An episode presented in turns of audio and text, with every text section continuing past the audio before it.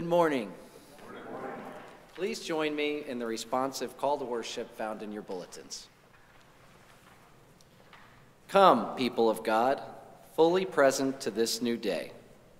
Come to share with God and each other your innermost thoughts and prayers. Come to this peaceful place on a quiet summer Sunday to be with our source of. In the depths of your being, know God knows you and loves you. Open your hearts to share in the profound joy of being fully known. Receive the fullness in gift of a life lived well, a fullness of life that comes through both action and contemplation. Teach us about your creation, your kingdom on earth, for its fulfillment lies in part in our efforts and in our hands. Therefore, seek your guidance through your Spirit as we pray that the kingdom on earth be as it is in heaven. Let us pray.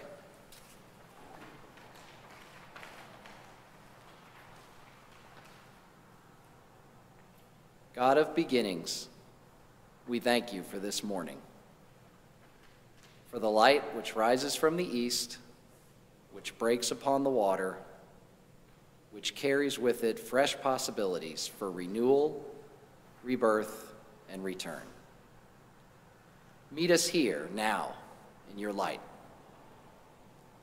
God of endings, we thank you for the evening which will come, for the shadow which falls from the west, which flattens itself over the hills, which carries with it contrast, an awareness of depth, dependency, doubt, and decay. Meet us then, Lord, when we find ourselves in darkness. God of the beginning and end, Alpha and Omega, and everything in between. In time and apart, here and then, we invite you into our worship.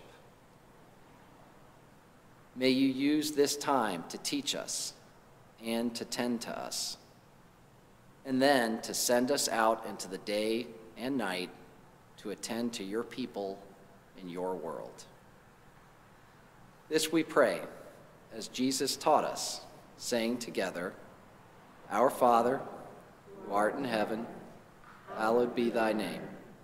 Thy kingdom come, thy will be done, on earth as it is in heaven. Give us this day our daily bread, and forgive us our trespasses, as we forgive those who trespass against us. And lead us not into temptation, but deliver us from evil. For thine is the kingdom, and the power, and the glory forever. Amen.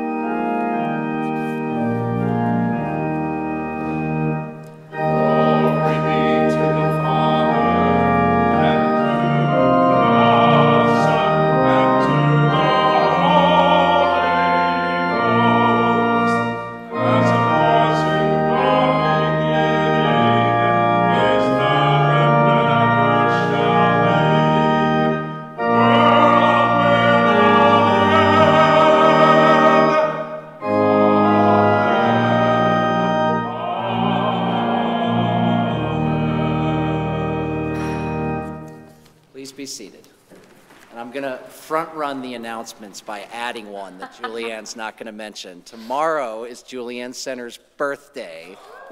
Many members of her family are here today, so happy birthday. Thank you.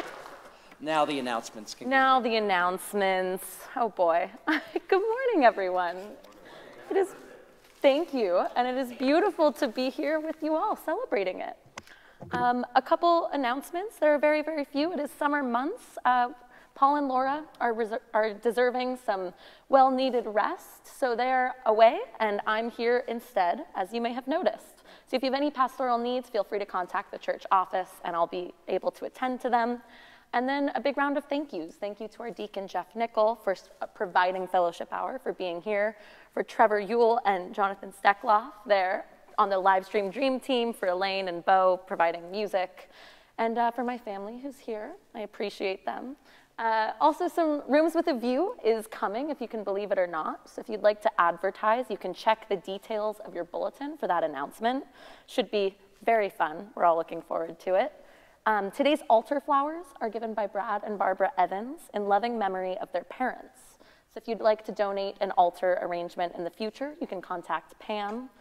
Um, and finally, we are, we're done with summer beach services with our church. This, we led it this morning. It was beautiful. I'm sure my hair looks like a mess because of it.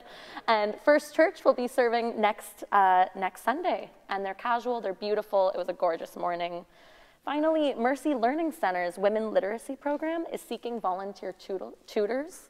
So if you'd like to help teach English or basic reading and math, you can contact the uh, information Amy Rivera which is found in your service bulletin. Apart from those opportunities and announcements of church service, it's just a joy to be with you all and to engage in music and prayer.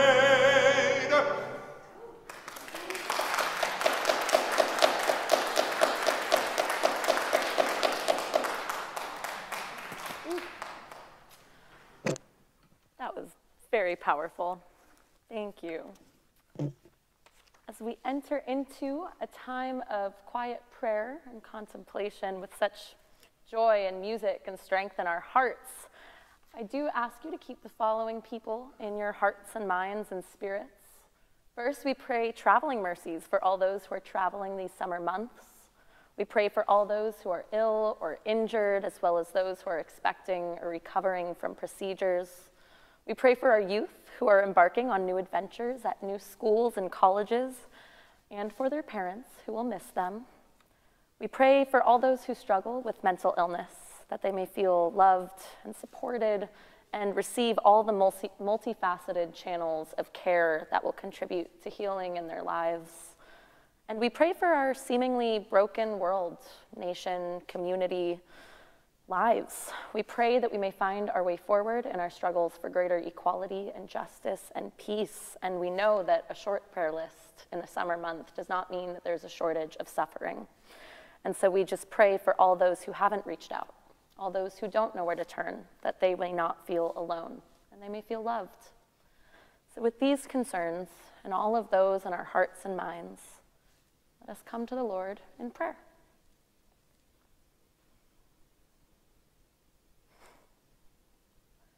Lord of all love and all light, Spirit in and amidst us, holy and whole Creator, you have brought us here to this morning, to this church, to this chapter of our lives, to the collective life of our community, for some purpose.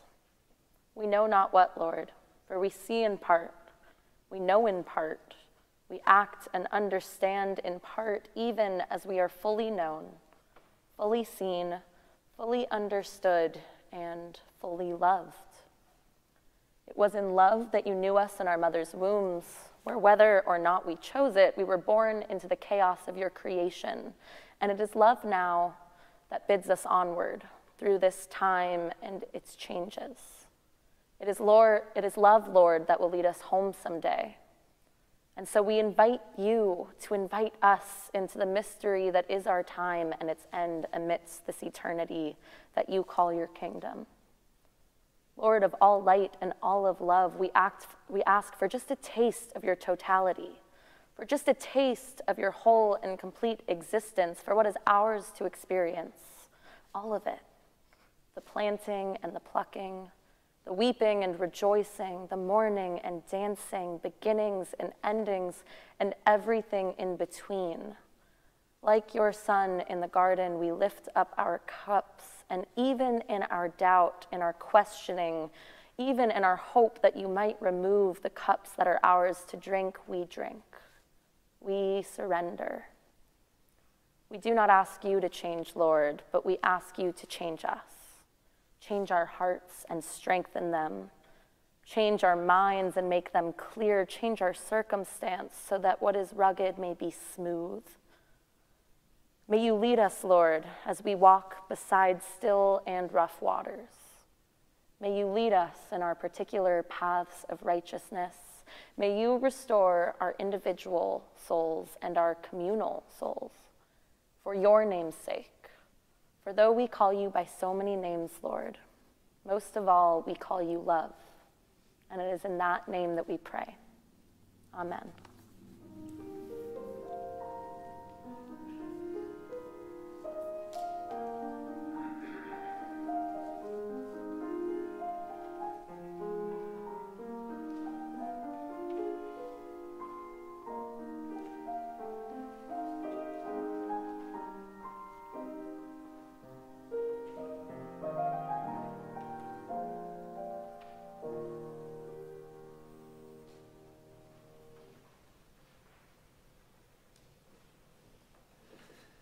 As we move into our time of offering, I'm reminded of a story about a little wave bobbing along in the ocean, having a grand old time. He's enjoying the wind and the fresh air until he notices the other waves in front of him crashing against the shore. Oh my, this is terrible, the wave says. Looks what's, look what's going to happen to me. Then along comes another wave. It sees the first wave looking grim, and it says to him, Why do you look so sad? The first wave says, You don't understand. We're all going to crash. All of us waves are going to be nothing. Isn't this terrible? And the second wave says, No, you don't understand. You're not a wave, you're part of the ocean. This story always reminds me that we're part of something bigger. And in that spirit, our morning offering will now be received.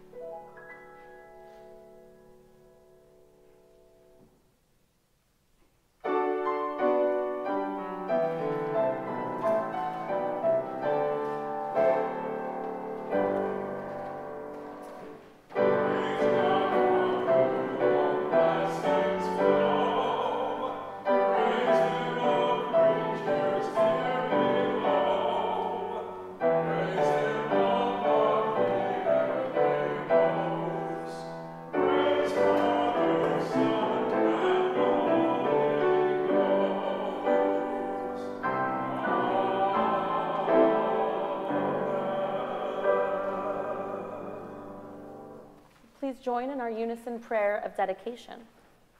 God of ages past, you have blessed us with this present and all the richness of life that it contains. Please accept our gifts of time and resources, using them to accomplish your vision for the age provided to us. Amen.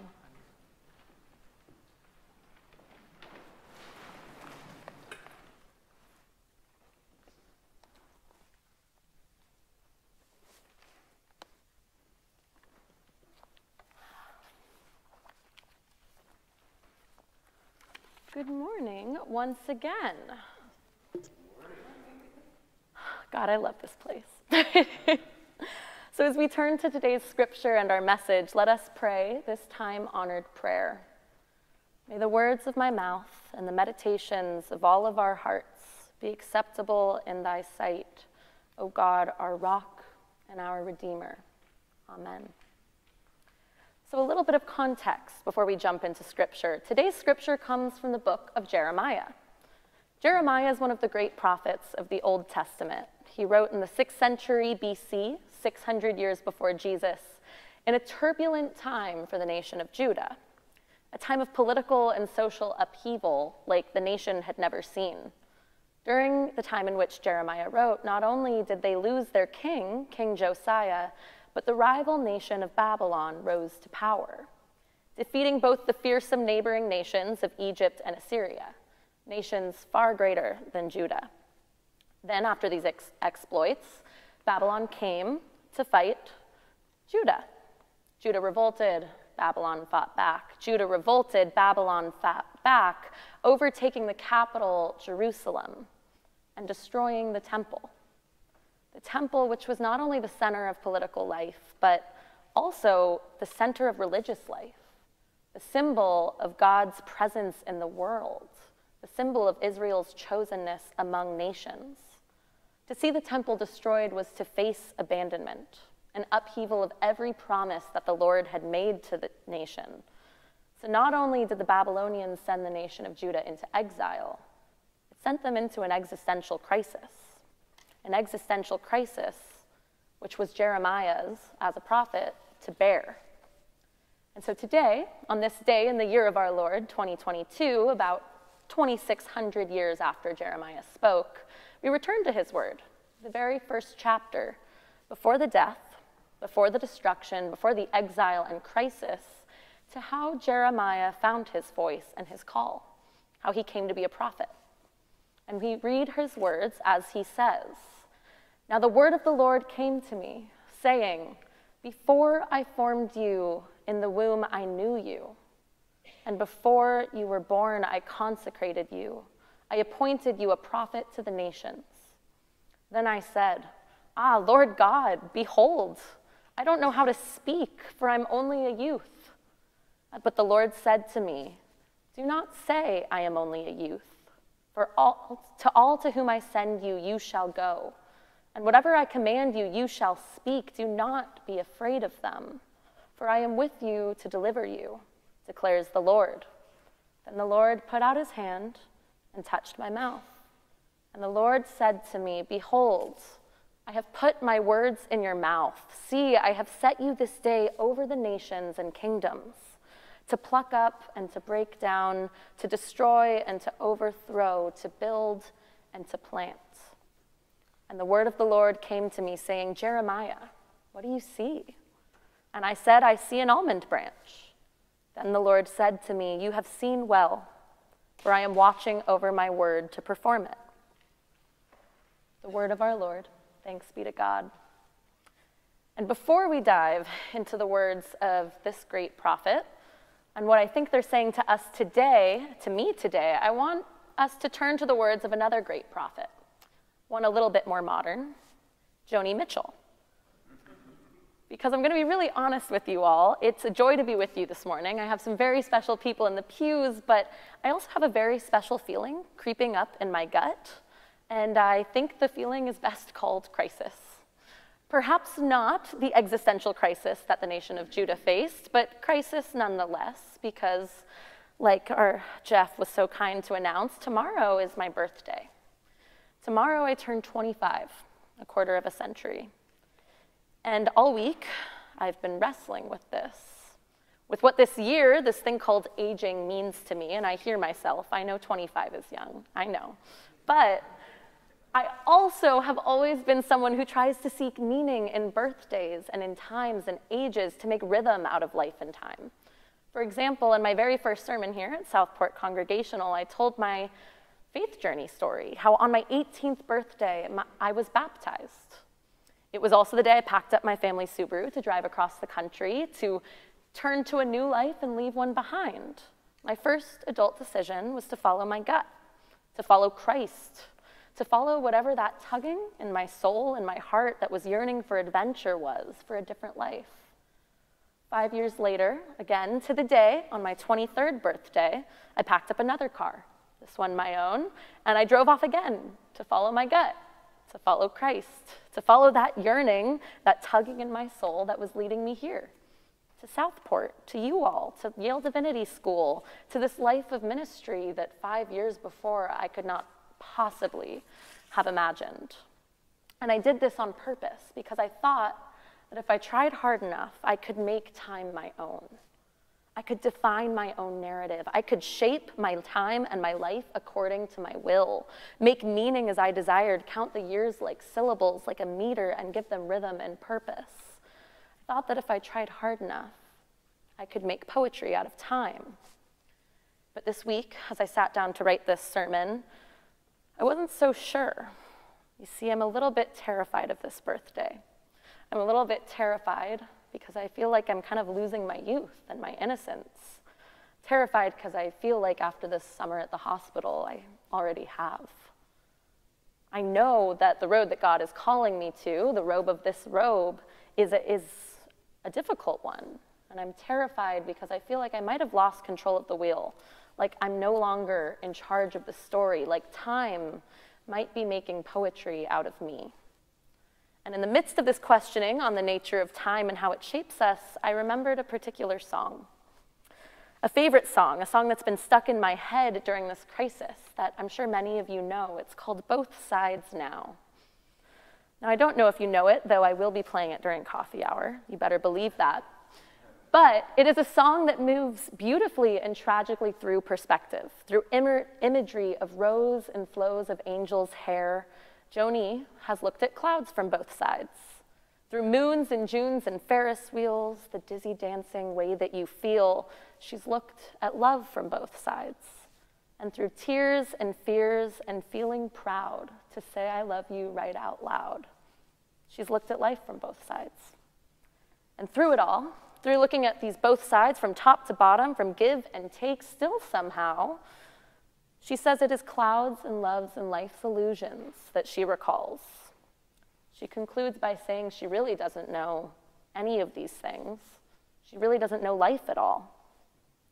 It's a powerful song. It's been acclaimed by music reviewers as a masterpiece. And if you go to the YouTube page, you'll see some comments that show that it hasn't just guided me through existential crises. One person writes As a middle aged man with my body bruised and my heart hardened and taught not to complain and not to cry, I find myself sobbing uncontrollably. Another writes, At 37 years old, this song makes me realize how precious time is, how everything just drifts by almost unnoticed, like clouds. When I think of loved ones who have passed or relationships that have ended, friends I've lost, the things that should have been said but weren't, this song reminds me not to let those fleeting moments just slip away. And another writes, as I face the end of my life, this song means so much to me. I've tasted so much of the song in my life, but I am content. I will miss my wife and my family, but I'm at peace. Thanks, Joni. This is a song that conveys a kind of eternal wisdom, some kind of wisdom with the potential to help people, but Joni Mitchell wrote that song that brings grown men to tears at the age of 23. Critics may ask, Joni herself asks, I ask, how can you say that you've looked at life from both sides? You're too young. How can you write with such wisdom? You haven't experienced enough of life to speak to the nature of it. But maybe knowledge, maybe wisdom is something more than the sum total of days that we've lived, of books that we've read, of life events that we've experienced. Maybe wisdom comes from somewhere else. So now, let us move from 1967 to 600 BCE, from our modern pop prophet to our ancient run, from Joni to Jeremiah. Because Jeremiah, like Joni Mitchell, was perhaps too young to carry the message that he was called to carry. He was called to carry a heavy message, one that would bring more than men in YouTube comments to their knees, one that would bring a nation to its knees. Jeremiah carried a message of destruction, of loss of identity, of hope, of home. Unlike all the other prophets of the Old Testament, he didn't just talk about the fall of the temple. Scholars say he was the only one to actually witness it, to live through it. His message was essentially this it's too late. The damage is done. Something irrevocable has been lost, and we're now living out the consequences of it. And like those of us who have ever experienced this kind of message, who have ever had to live with the consequences of our actions or of someone else's, who have ever felt deep regret when it was perhaps too late to repent, who have ever seen things they didn't want to see, who have ever seen the cup fall out of their hands and shatter know that you can be sorry, but you can't put it back together the way it was before. Just like this, Jeremiah was mourning alongside his people. In Jeremiah 8:22, he writes, "Is there no balm in Gilead? Is there no physician there? In other words, is there no one who can help us?" In Jeremiah 9:1, he laments, "Oh that my head were waters and my eyes a fountain of tears that I might cry day and night." In other words, is there no way that I can express how truly, deeply mournful I am? All I have is language. doesn't feel like enough. I mention these verses just to note that Jeremiah would be deeply shaped, deeply scarred by time and by his call. To show that time changed Jeremiah, that time made poetry out of him quite against his will. Time made him old while he was still young. I mention these verses because I fear that time might be doing this to me as well. And I fear that many of you might feel the same way. Like somewhere along the way, time has taken something from us. Like we're a little less whole than we began. As Joni writes, something is lost and something is gained in living every day. And I don't think that we prophesy, that we live, that we lose for nothing. Something might be lost, but I believe that Jeremiah and Joni remind us too that something is gained. For just as the Lord reassures Jeremiah when he doubts his own ability to carry the weight of his message, his ministry, his life, and his call, the Lord says, Don't say I'm only a youth. For to all to whom I send you, you shall go, and whatever I command you, you shall speak. You see, the Lord gave Jeremiah a vision, a purpose greater than himself, a beautiful, poetic, painful vision an almond tree. And though young, it was Jeremiah's call to speak this message. Similarly, I believe that the Lord gave Joni Mitchell a vision, a purpose greater than herself, a beautiful, poetic, painful vision, words to a song, rows and flows of angel hair and ice cream castles in the air, feather canyons everywhere. Similarly, I think the Lord gave me a vision, a life I don't yet understand, a life in which something has been lost. Innocence, maybe, yes, but something has also been gained. You all, this. In fact, I believe that the Lord gives each of us a vision, a message, a ministry of our own. And while we might not be the ones who get to define it, while we might be, not be the ones who get to craft poetry out of time, I have faith that God will make poetry out of us. The key then is not to force it. The key is to listen to the message. The key is to not to try to change our lives, but to let our lives change us.